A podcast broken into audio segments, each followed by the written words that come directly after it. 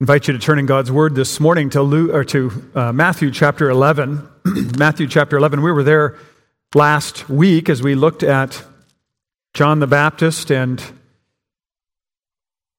his sending of questions from prison to Jesus. We want to continue looking at that passage this morning, Matthew chapter 11, really focusing on verse, verse 12 as we think about who Jesus is, what he uh, has come to do, that he is the hope of the world, the one who brings a kingdom that will be established forever.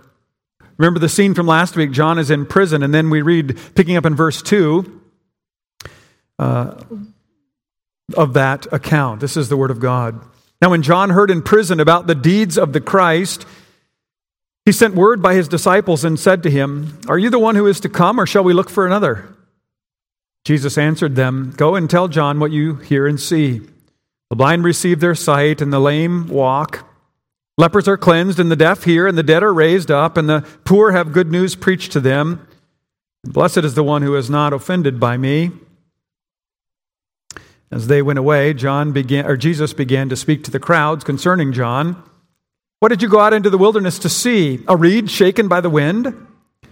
What then did you go out to see? A man dressed in soft clothing? Behold, those who wear soft clothing are in kings' houses. What then did you go out to see? A prophet? Yes, I tell you, and more than a prophet. This is he of whom it is written Behold, I send my messenger before your face, who will prepare your way before you. Truly I say to you, among those born of women, there has arisen no one greater than John the Baptist. Yet the one who is least in the kingdom of heaven is greater than he. From the days of John the Baptist until now, the kingdom of heaven has suffered violence or has been coming violently, and the violent take it by force. For all the prophets in the law prophesied until John, and if you are willing to accept it, he is Elijah who is to come. He who has ears to hear, let him hear. But to what shall I compare this generation? It is like children sitting in the marketplaces and calling to their playmates. We played the flute for you, and you did not dance. We sang a dirge, and you did not mourn. For John came neither eating nor drinking, and they say, He has a demon. The Son of Man came eating and drinking, and they say, Look at him, a glutton and a drunkard, a friend of tax collectors and sinners. Yet wisdom is justified by her deeds. So far, the reading of God's own holy word may add his blessing to the reading and proclamation of it this morning. From the days of John the Baptist until now, the kingdom has been coming violently, and the violent take it by force. Dear people of God, we sing the songs of Christmas, and we can get nostalgic for those days of centuries ago, those sweet and seemingly innocent times O little town of Bethlehem, we sing Silent Night or O Holy Night, and we think, what a sweet and wonderful time, and how innocent that we forget what's happening or what has been happening behind the scenes. And it's pushed forward before us in Jesus' words here, and we'll come to those words, but think with me about how the world simply tries to to make this time of year uh, something silly. Grandma got ran over by a reindeer. Or grandma, I saw grandma kissing Santa Claus. And we think, oh, how cute and how funny.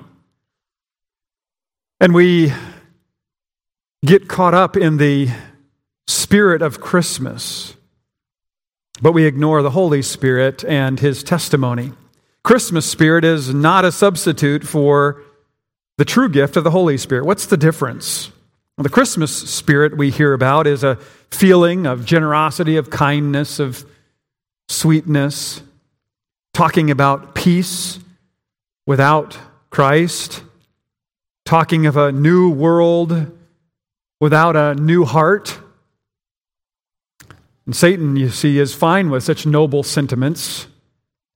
He likes sentiments. He's fine with anything that stops short of repentance, that stops short of anything resembling confession and radical change. He doesn't want us to know the new life, the coming of the kingdom bursting in to our lives. He wants us to keep it on the surface. John, the apostle, received vision in Revelation chapter 12 about what was going on. Not John the Baptist, John the apostle. And it's interesting what he records in Revelation chapter 12. There's nothing too terribly peaceful or sentimental about what is taking place. Time of Jesus' birth, Satan is revealed there as a hideous red dragon determined to destroy. And we know Satan is tempted from the beginning. He's tempted our first parents, Adam and Eve. He's continuing, he's continued to tempt in the Old Testament, all the temptations in the wilderness with the people of God. He tempts even today, using every tool that he has, trying to woo us, trying to, to frighten us, trying to deceive in whatever way he can. And we see throughout Scripture the truth about us. We are weak and small and are not able to stand up against him ourselves. We are susceptible to his deceptions because our hearts are weak and sinful in ourselves. We're no match for the devil. Doom is certain without God. Over and over, it is the Lord who must graciously deliver his people. And he delivers in powerful ways. And he also preserves in a powerful way by proclaiming his word to you by announcing the truth about Christmas, by announcing the truth about who you are. And he says, Don't be deceived. Don't fall into that sentimental spirit which makes light of the world's deepest need. Satan keeps watch. He watches to see as he looks through history, he watches to see how God will fulfill his promise of a seed of the woman. Who is this going to be? And when the Christ child comes, Satan wants him dead. John records it this way in Revelation 12 Another sign appeared in heaven. Behold, a great red dragon with seven heads and ten horns, and on his heads seven diadems. His tail swept down a third of the stars of heaven and cast them to the earth. And the dragon stood before the woman who was about to give birth, so that when she bore her child, he might devour it. He gave birth to a male child, one who is to rule all the nations with a rod of iron. And John writes, continuing continue to go on, condensing this whole life of Jesus, saying that, that Christ does come under attack. He is even one who, who is seemingly devoured, but is raised from the dead and ascends into heaven where he now reigns forever. That's what's going on behind the scenes. And at Jesus' birth, Satan stirs up a paranoid Herod. When Herod hears of the baby, he wants the baby killed. Any baby born to be king, he would not see fit to live. If you read the story of Herod, which I was doing again this week, he was a very paranoid individual killing his own family members to sustain himself on the throne. He tries to kill Jesus, but God delivers his son. But the skirmishes are not over. Satan continues to fight and to deceive. He acts as a king with a kingdom, he acts as a triune power. If you look at Revelation 13, you see there that he acts as a triune uh, power, where he has power to give to his servant, and the servant becomes demonic and seeks power to itself. And, and there are those who speak on the servant's behalf, pointing them to that servant, making it appear that the power of men can save the dragon, the beast, and the false prophet. Well, this is the battle that is going on. This is the expected resistance behind the scenes. Satan does not act perhaps so violently in our country at this time because he sees that deception is working. He sees that sentimentalizing things is working, and we don't see our need, and we think that happiness can be found in presents and in more material goods. He thinks or he sees that we are convinced that peace and happiness can come if just left to ourselves. We would just change the whole landscape morally and, and, and imagine it in some other way. Or imagine, as one singer has put it, there is no heaven, there is no hell, and simply to live for self and this is wooing, this is deceiving, this is drawing people away from the one who came at Christmas. Many don't see the importance of studying the scriptures. Even churchgoers say doctrine is divisive, doctrine is not practical. Doctrine is not helpful. Who cares if Jesus was a, came in the flesh or not? What difference does it make? It's the spirit of it all. Yet Jesus comes proclaiming, Repent, lest you perish. John comes preaching, Repent, lest you perish. Look to the Lamb of God who has come to take away the sin of the world, lest you perish. Now, this isn't the way that many expected the kingdom to come. John's own disciples were confused about this Messiah, and they asked John, Who is this Jesus? And John says, Go ask him. Ask him, Who are you? Why have you come? Are we to seek another? For these were the questions they were asking of John. John knew that Jesus would be able to answer their questions. Jesus declares what's taking place, as we saw at the opening verses, that he's giving sight to the blind and hearing to the deaf. The, the dead are raised up, lepers are cleansed, the lame are walking, and the poor have good news preached to them. The king of the new kingdom was revealed, and the opposition was increasing. Leaders sought to discount or discredit or even to kill those who spoke the message, John and Jesus. And Satan used these great and influential people to try and stop the advance of the kingdom. And yet, here we read of an obscure prophet, John the Baptist, coming out of the wilderness, preparing a way for the coming of the Lord, and people are coming to him. They're responding. John is not preaching himself, he's not preaching his own glory. The kingdom is not about the messenger, but about the king. Paul himself would say, We do not preach ourselves, but Christ as Lord.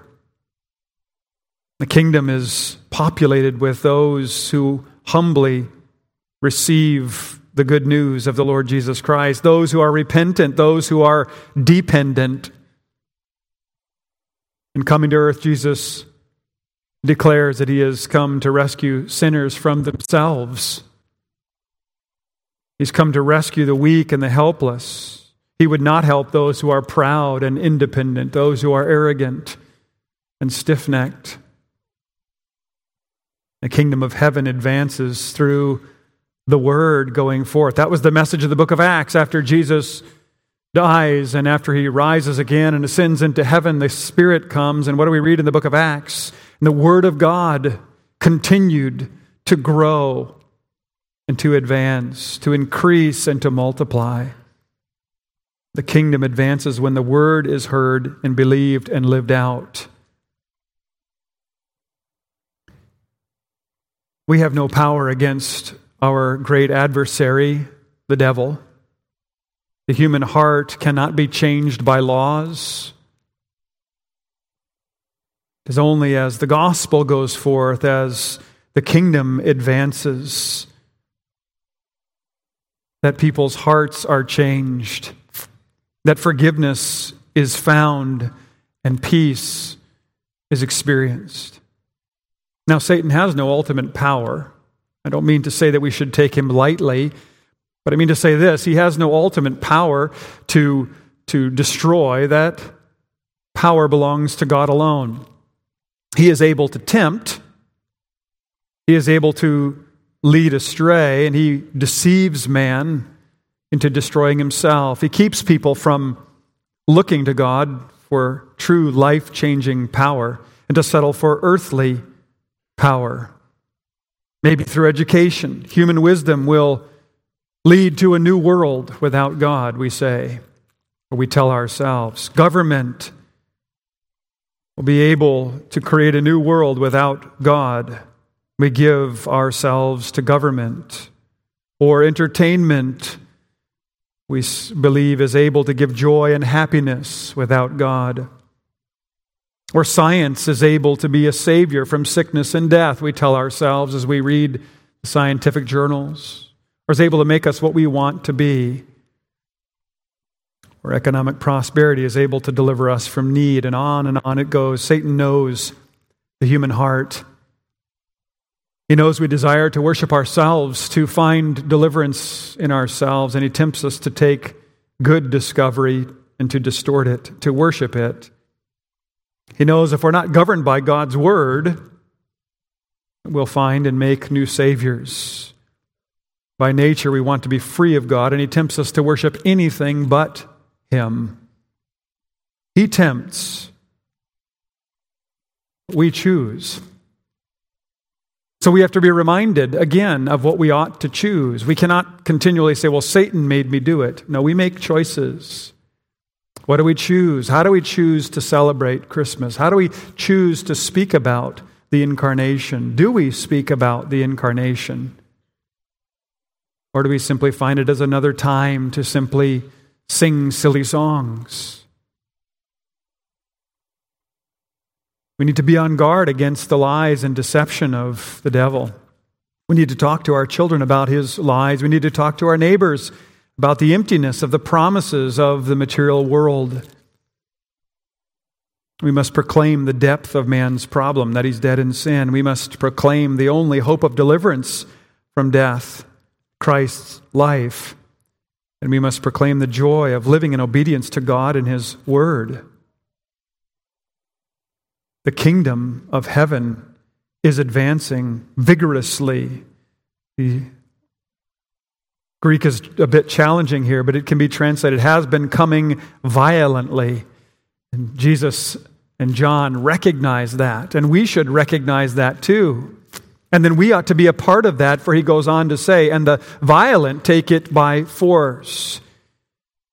John was no failure. He was unflinching in his proclamation. He pointed people to Jesus, which is what Jesus to where to whom we should point people. The kingdom is advancing, but not all are going to enter in.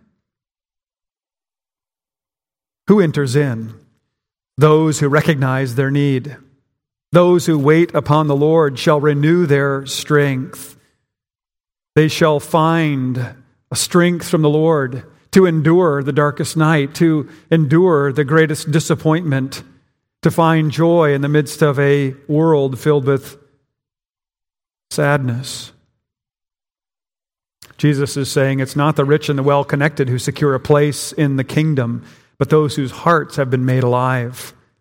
Not outward status that qualifies, but in, inward renewal that qualifies those made alive to enter the kingdom. It is the violent or the vigorous or the zealous who take it by force. Being sentimental at Christmas doesn't mean one has been changed by the message of Christmas. Gathering together doesn't mean that what needs to change has changed. What is needed is a new heart, new zeal, this gift comes only from God through the working of the Holy Spirit. Those who receive the Spirit wage war, and they wage war against sin and resist the devil, and they know their personal weaknesses, and they also know the strength of their God. The person, that person is described here, those who take hold of the kingdom by force, those who live in light of the word and the ethic of the kingdom. Thomas Watson describes how kingdom living grows. I'll just give you nine points, so we're not going to develop them this morning. Nine points of how kingdom living grows. Be steady reading God's word. Be steady hearing God's word. Be fervent in prayer.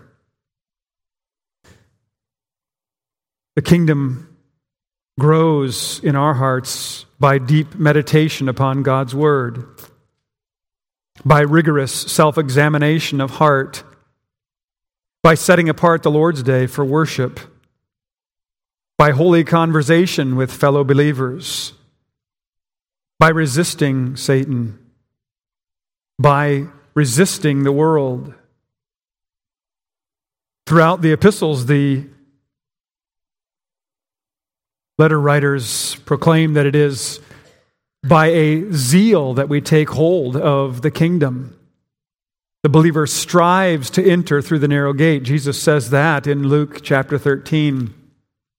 The believer strives and wrestles against sin, Ephesians 6. Running in such a way to, as to win the prize, 1 Corinthians 9 24 living in such a way as to make one's calling and election sure, 2 Peter 1. And fighting the good fight of faith, 1 Timothy chapter 6 verse 12. What happens when we have break from school? What happens when we have a break from work? Do we continue to press on or do we become rather unguarded? I think it's fairly safe to say we become quite relaxed and we take in whatever the culture will give to us. We live much the same way, or we imitate what we see around us. But we are not those who should live passively. The life of faith is not a life of passivity. Walking by faith is not anti intellectual. Calls for us to grow up in our understanding of who God is who Christ is and what he's come to do and what he commands. We're called to be childlike in faith, not childish, not immature. If we think about it from the scriptures standpoint, the kingdom is not for the self righteous or the compromisers. It's not for Balaam, for the rich young ruler, for Pilate, for Demas who loved this world. The kingdom is given to imperfect yet faith filled men like Joseph and Nathan the prophet and Elijah and Daniel and his three friends and Mordecai and Stephen and Paul. It's given to imperfect yet faith filled women like Ruth and Deborah and Esther and Lydia. If we study those stories, then we see what it looks like to live in light of the kingdom, what it looks like to live in the kingdom as those who are advancing in their faith, as those who continue to teach and instruct. Kingdom of heaven is advancing, though America as a nation may not be taking notice. Many are being made alive and being taken hold of by the teaching and the ethics of the kingdom of heaven and beginning to live in light of those truths for the glory of God, regardless of what it might cost. What does it cost? Well, for John, it meant prison and ultimate, ultimately death. For Jesus, it meant the cross. For the followers of Christ, it meant martyrdom. Is that the Christmas that you think of when you think of the coming of the Lord Jesus Christ? Is that the battle that you imagine when you think of the Lord Jesus Christ coming to earth? From the days of John the Baptist until now, the kingdom of heaven has been coming violently, and the violent, the vigorous, take it by force. In this time of the year, when we reflect on Christ's coming, it's easy to get overly sentimental with the traditions of the holiday and to forget how the kingdom was advancing in Jesus' coming or how it was advanced by his coming. We want to remember that important truth. We want to pray that his kingdom would continue to advance as we speak and live out the truth before a world walking in darkness. The message we proclaim, the gift that we give to those around us, is the gift of the Lord Jesus Christ. And the message that he proclaims is do battle with sin, go to war against the fallenness within. Look to Christ, look to the Lord Jesus Christ for life, for salvation. Let's proclaim that great gift given, which is Jesus Christ, the Savior for sinners. Amen. Pray. Father in heaven, we reflect on these words that you have given us. Your kingdom is advancing. Oh Lord, make us participants in that. May we want to see it advancing. May we pray that for our children. May we instruct in that way that our children would hear the word and they would not be conformed to the world, but transformed by the renewing of their minds and their hearts, the work of your Spirit. May we be transformed too, that our joy our happiness might be deeper than the gifts that are given, the material gifts that are given. Lord, grant us this steadiness, grant us this zeal, that you might be honored and glorified in all of our living and all of our celebrating and all of our gathering. Hear us, we pray, for Jesus' sake. Amen.